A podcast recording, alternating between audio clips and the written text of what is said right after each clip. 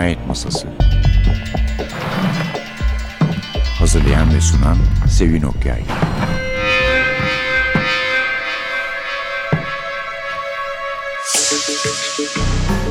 Merhaba. NTV Radyo'nun Cinayet Masası programına hoş geldiniz. Bugün bir konuğumuz var. Bu konuk aslında çok daha önce burada olması gereken bir konuk. ben hatta o kitabın üstüne gelemediği, konuşmaya gelemediği kitabın üstüne yeni kitapta basılır diye düşünmüştüm. Basılmadı ama başladın değil mi Ayşe? Başladım, başladım. başladım. Ayşe Erbulak'la birlikte. Evet. Ayşe Erbulak Özgür Dal. Evet, Ayşe Erbulak Özgür Dal. Evet. Birlikteyiz. Cinayet sınıfı başkanında Evet. Sen Bodrum'a Bodrum'a falan da gittin. Bir sürü değil mi? Böyle bir uzun gidişlerin oldu. Onun için bir sürü denk düşürüp yapamadın. Evet, bir sürü bir de işte yani kitap basıldığında ben Bodrum'daydım. 3-4 kere geldim. İstanbul'da tiyatroda oynadım o sırada müfettiş. Evet, evet, Haldun evet. Dormen'le birlikte. Ama gittim geldim kitapta yaz çıkınca hani denk gelmedi. Sonra bizim Erbulak Oyunculuk ve Yazarlık evimiz açılış yaptı. Yani yeni yeni sezonla başladı. Gene bir koşturma. Yeni oyun provalarına Sonra girdim. de çeviri varmış Evet arada. arada çeviri varmış.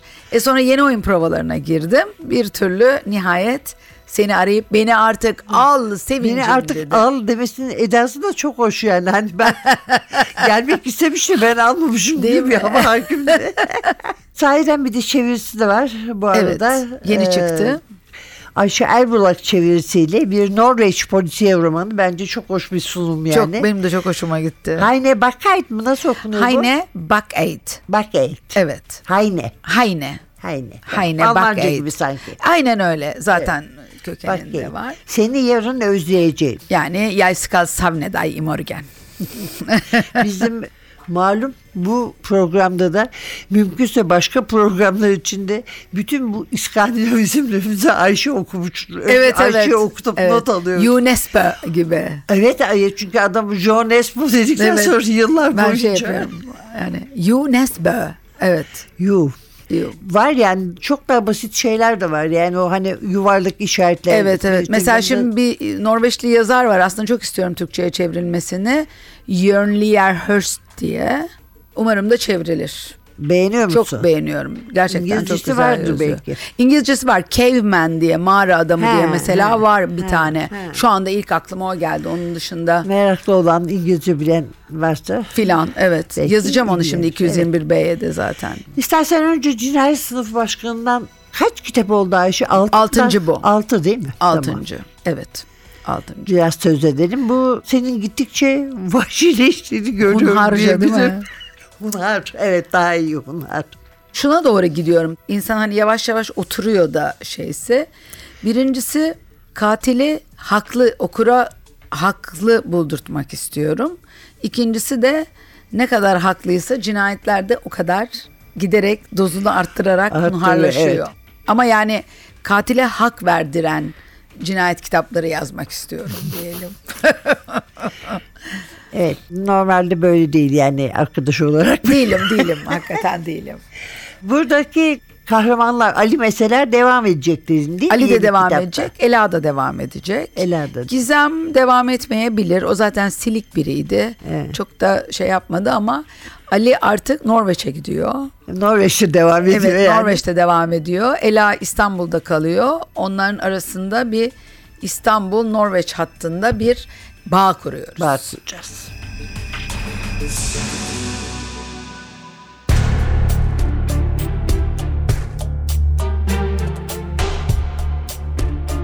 Ela pencerenin önünden uzaklaşıp kocaman salonun kapısında bekleyen baston yutmuş gibi duran adama bakıp sevimsiz bir gülüş attı. Sonra da evin ana girişinden mutfağa giden koridora yöneldi. Filelerin içinden bezelyenin olduğu kese kağıdını buldu. Tezgahın altındaki çekmecelerden birinden plastik küçük bir kap çıkarttı. Ardından mutfağın tam ortasında duran tezgah şeklindeki masanın yüksek taburesine üfleyip oturdu ve bezelyeleri ayıklamaya başladı. Söylenme öyle kendi kendine derken kedi Ela'nın ayakları dibine gelip ayak bileğine tırmık atınca Ela çığlık atarak fırladı. Tamam ayıklayacağım bezelyeleri ama bari sen de şunu bir yere kapat dedi Ela. Adam da bunun üzerine kapatırım ama bir şartla. bezelyelerden sonra çalı fasulyelerini de gayet muntazam bir şekilde ayıklayacak, aldığım sarımsakların kabuklarını soyup buzdolabına koymak üzere kavanoza yerleştirecek ve ben gitmeden bulaşıkları yıkayacaksın, dedi. İyi de bunları ben yapacaksam sen ne yapacaksın diye sorunca adam hiddetlendi. Tamam yapmazsan yapma. Otur o zaman kediyle. Ben de ararım gerekli yerleri. Babanlar akşama geldiğinde olabilecekleri sen düşün artık. Hadi kalk git buradan. Yaparım ben hepsini. Ver şu bezelyeleri bana deyip kızın önünden plastik kabı ve bezelyenin olduğu kese kağıdını çekip aldı. O kuru suratında dudakları ileri doğru uzamış, istediğini yaptıramamış olmanın verdiği sinirle gözleri öfkeden çakmak çakmak olmuştu. Hadi kalk git, defol mutfağımdan. Bu hemen her zaman yaptığı şeydi. Onu mutfakta yamağı gibi kullanır, ne kadar pis iş varsa yaptırır, eğer Ela itiraz ederse tehdide başvururdu. Ela tehditten korkmuyordu da babasını arada bırakıp onu üzmekten çekiniyordu. Zaten bir geceliğine geldiği bu evde tatsızlık çıkarmadan okuluna dönmek istiyordu. Tabii bir de küçük bir aslan yavrusunu andıran asabi kedinin bedeninde bırakması muhtemel yaralardan kaçınmak istiyordu. Tamam, affedersin. Yapacağım. Ne istersen yapacağım. Sebzeleri ayıklayacağım. Hatta başka iş varsa da yapacağım." dedi yenilgiyle. Bu kez adam kabullenmedi. "Yo, olmaz. Geçti artık. Ben yaparım her şeyi." diye naz yapmaya başladı. Ama 12 yaşındaki Ela'yı istediğini yaptıracak hale getirmiş olmanın da keyfiyle ağzı yayvanlaştı. Bezelyeleri elinin ucuyla tuttu. Yemek hazırlamak için vakti azalmıştı. Bu yüzden kabul etti. Eh tamam hadi otur yap bakalım deyince Ela tabureye yeniden oturup hızla bezelyeleri ayıklamaya başladı. Bu sefer de kurtulmuştu. Ama ne zamana kadar? Bu altı yıldır sürüyordu. Bu eve geldiği zaman kısırlaştırma ameliyatında hem yumurtalıkları hem de rahmi alındığı için küçük bir aslan yavrusuna dönüşmüş asabi bir kediyle birlikte kapatıldığı kütüphane odasından çıkabilmeye daha yeni başlamıştı. Hadi sallanma yap işleri dedi adam ve mutfakta duvara asılı geniş plazma bir televizyonu uzaktan kumandasıyla açtı. Ela'ya göre saçma sapan bir program vardı.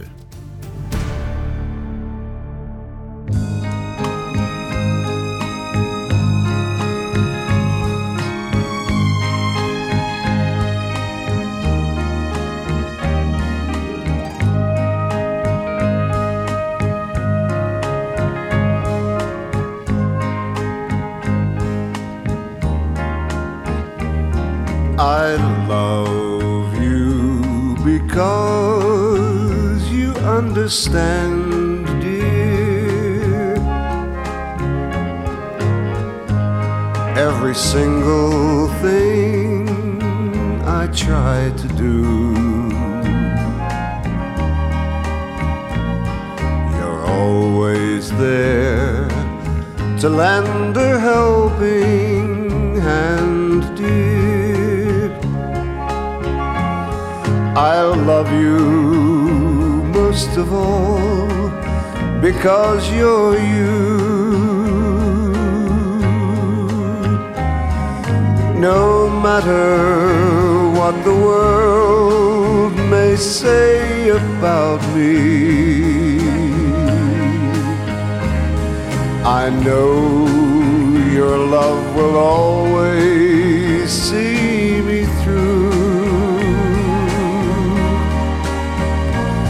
I love you for the way you never doubt me.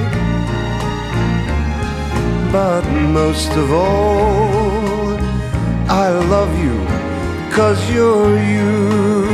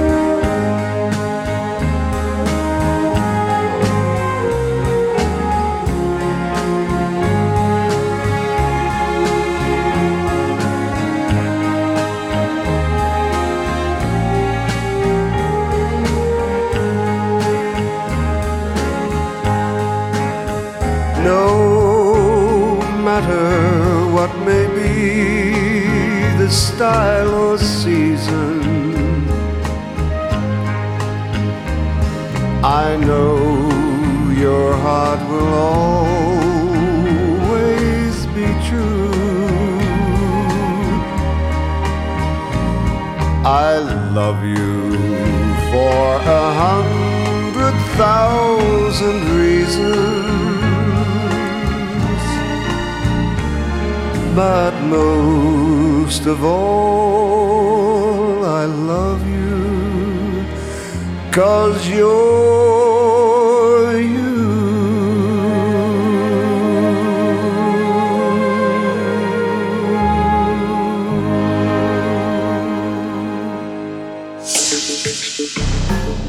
Ayşe Erbulak'la birlikteyiz cinayet masasında. Ayşe'cim bir özetle istersen hunharlık. Ee, Yolun- Unharlık Cinayet evet. sınıfı başkanı. Cinayet sınıfı başkanını şöyle özetleyeyim. Üç kişinin yolları bir üniversitede kesişiyor. Üç ayrı kişinin ama üçüncü kişi daha daha hani ana kasta değil yani. Yani ikinci ana kasta diyelim. Ali ile Ela var. Ali Ali'nin annesi babası çok küçükken İsveç'e iltica etmişler folklor grubuyla. Çok zor günlerden sonra İsveç'in Yerpen kasabasında, Yerpen gerçek isimdir yani birebir bir şeydir. Orada kalıyorlar çocuklarını orada büyüteceklerken Türkiye'ye olan özlemleriyle Türkiye'ye arabayla geliyorlar fakat Edirne'den geçtikten sonra bir trafik kazası geçiriyorlar ve anne baba ölüyor. Ali küçücük sokakta kalıyor. Tam yetimhaneye koyacakken işte İsveç'e geri dönemiyor çünkü vatandaşlığı almamışlar. Daha yoktu, mülteci evet, boyutundalar. İsveç Ali'yi geri almıyor. Başvurmuşlar da sonuç alamamışlar. Aynen öyle. Öyleydi evet. İsveç Ali yani süreyi dolduramıyor. Burada tabii bu sistemi de birazcık hani iyi bildiğim için bunu da cebimden alıp okura sundum. Ve Ali'nin çok uzak bir akrabası bulunuyor İstanbul'da oturan. Adam yaşlı bir adam ve Ali'ye defalarca onu alıyor Ali'yi fakat Ali'ye tacizde bulunuyor.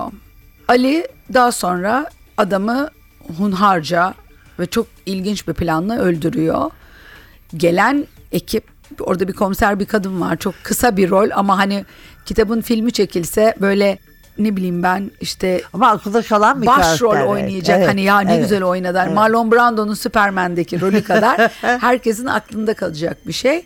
Ve kadın Ali'nin bunu yaptığını anladığı halde çünkü ya yetimhaneye gidecek ya hapishaneye gidecek. Yani ıslah evine gidecek.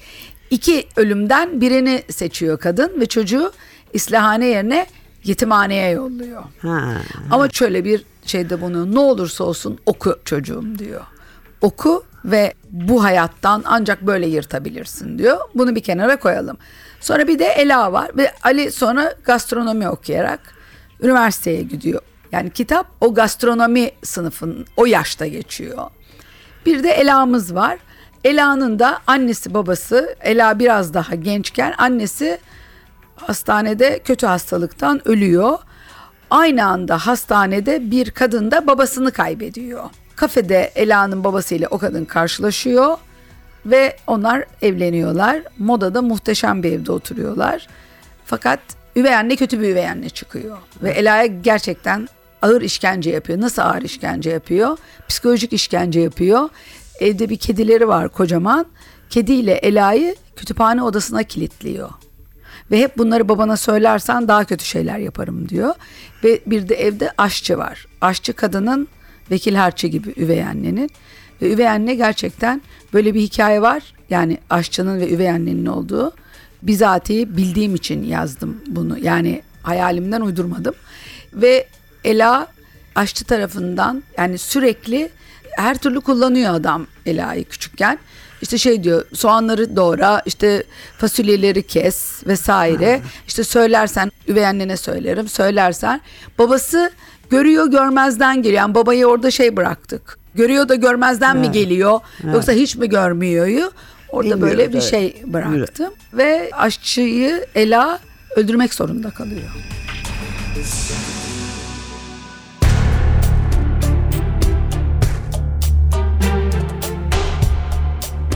Ta başından beri Gunnar'ın konuşmayı getirmek istediği nokta tam da buydu. Beni her şeyimle bir kapsüle sıkıştırmak istiyordu. Tıpkı bir değirmen taşı gibi boynumdan taşımak zorunda kaldığım tüm bu gerçekle beraber. Benim hainliğimin sadece ona karşı, ekibe karşı, tüm polislere karşı olduğunun son ispatı. Bu damga ne olduğumun ve her zaman ne olacağımın göstergesiydi. İkimizin de en nefret ettiği, en küçümsediği şey. Biz buna Caps Gambet diyoruz diye devam etti Gunnar Ore. Polisler taraf değiştirebilir, öldürür, soygun yapar, tecavüz eder ve yoluna çıkan her şeyi yıkar. Onun gibi bir şey, evet. Tam da senin gibi değil mi? Cehenneme git Gunnar. Gunnar en sonunda oturduğu sandalyeyi sertçe itti ve aynı anda benim boğazıma yapışıp yukarı kaldırdı. Neden sadece gidip gebermiyorsun? Boştaki eliyle suratımın ortasına yumruk attı. Yazı tahtasının hemen yanına duvara çarpıp yere yapıştım. Kıdemli polis memurunun bağırdığını duydum. Kafamı kaldırıp ona baktığımda onun kontrolü zor azgın bir boğaya dönüşen Gunnar'ın ellerini ve kollarını tuttuğunu gördüm. Bu ekip içindi. Gunnar, Martin Sverdrop'un elinden kurtulup karnıma bir tekme attı. Darbe çok ağır geldi. Acıdan diyaframımda ne varsa kustum. Su, kahve ve kan karışımı gömleğimin yakasından yere aktı. Bu da benim için. Lanet olsun be adam. Martin Sverdrop, Gunnar'ın göğüs kafesini arkadan tutmaya çalışıyordu. Göğsü çok geniş olduğundan elleri önde zor kavuştu. Buna rağmen onu benden alıp karşı duvara, masanın öbür tarafına çekmeyi başardı. Gunnar orada yere düştüğü sandalyeye çöktü. Martin Gunnar'ın oturduğundan emin olunca yanıma geldi. İyi misin diye sordu. Sanki kontrolden çıkmış bir filin ezdiği gariban biriymişim gibi. Çok iyiyim dedim ve ikimizin arasına bir yere kan dolu tükürdüm. Merak edilecek bir şey yok, iyiyim. Bir kere daha tükürdüm ve kafamı duvara yasladım. Gunnar karşımda masanın yanında kafasını ellerinin arasına almış, parmaklarının arasından bana dik dik bakıyordu. Kıdemli polis memuru Gunnar'a doğru bir iki adım attı ve işaret parmağını tıpkı bir kılıç gibi kullanarak dinle diye başladı sert bir ses tonuyla. Aniden tertemiz bir Kuzey Norveç aksanı ile konuşuyordu. Burada her ikinizin arasında ne oluyor anlamıyorum ama asla kabul edilemez. Ben bunu çık dışarı diye fısıldadı Gunnar Ore. Gözleri bu sefer parmaklarının arasından kıdemli memura dik dik bakıyordu. Onunla yalnız konuşacağım.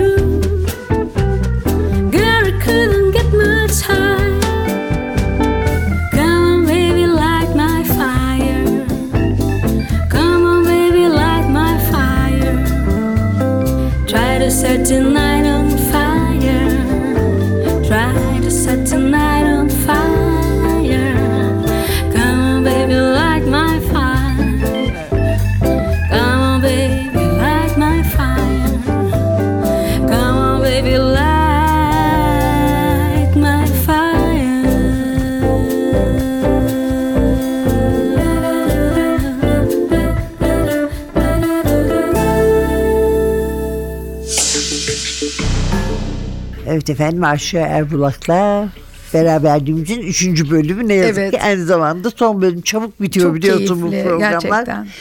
Hayne Backgate. Arada bir de T harfi var ama T ne bilmiyorum. Yani orada kapağı koymamışlar. Koymamışlar, ha. Aynı T Bak, Back Aid. Aid mi mesela? Back Aid. T Back Aid. T Evet. Backgate. Ha, ha, Evet. Anladım bir de o böyle. Seni yemin özleyeceğim nasıl bir kitap? Seni yarın özleyeceğim çok heyecanlı bir kitap. Eski bir polis memuru, soruşturmacı, araştırmacı hapse giriyor daha önceden. Hapisten çıktıktan sonra ondan birisi yardım istiyor. Kuzeyde oğlu kayıp. Kuzeyde bir fenerde, bir fenerin olduğu bir yarımadada oğlu kaybolmuş. Onu bulmasını istiyor. Ha. Önce itiraz ediyor. Bu arada kendinin bir ölmüş bir aşkı var. O oğlunu aramasını istediği adam ve kadınla onların arasında gidiyor geliyor ve sonuçta Fener'e gidiyor. Fener'e gitmeden hani gittiğinde tabii Norveç'te küçük küçük kasabalar var.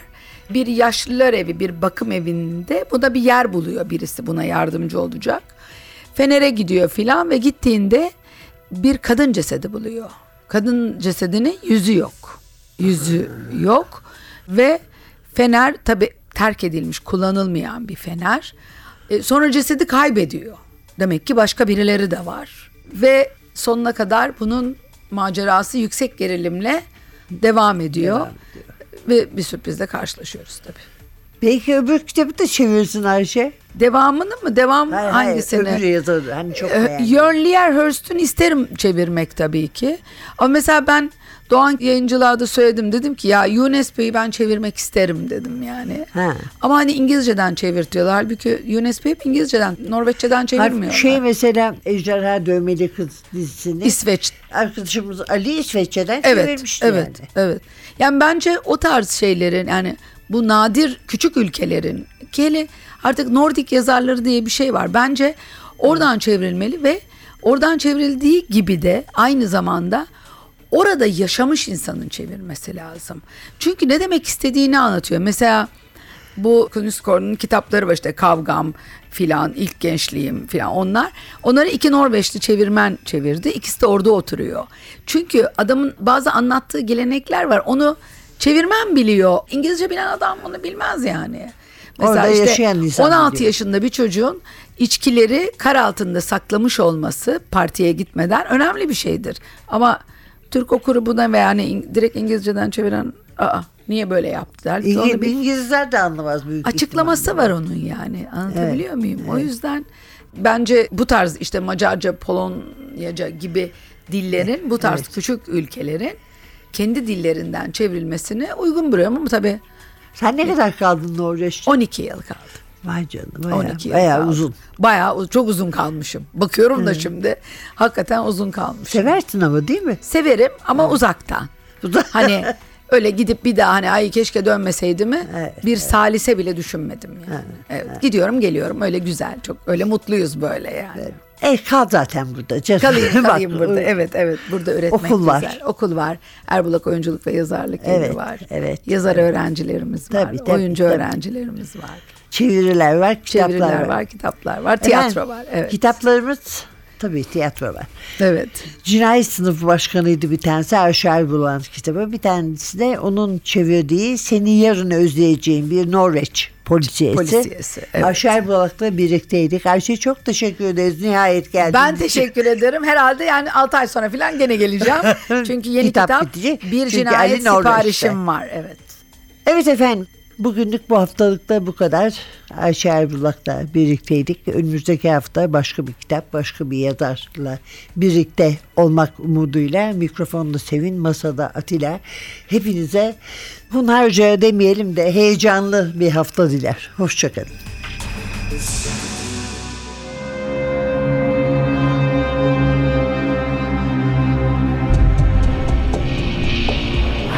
Cinayet Masası Hazırlayan ve sunan Sevin Okyay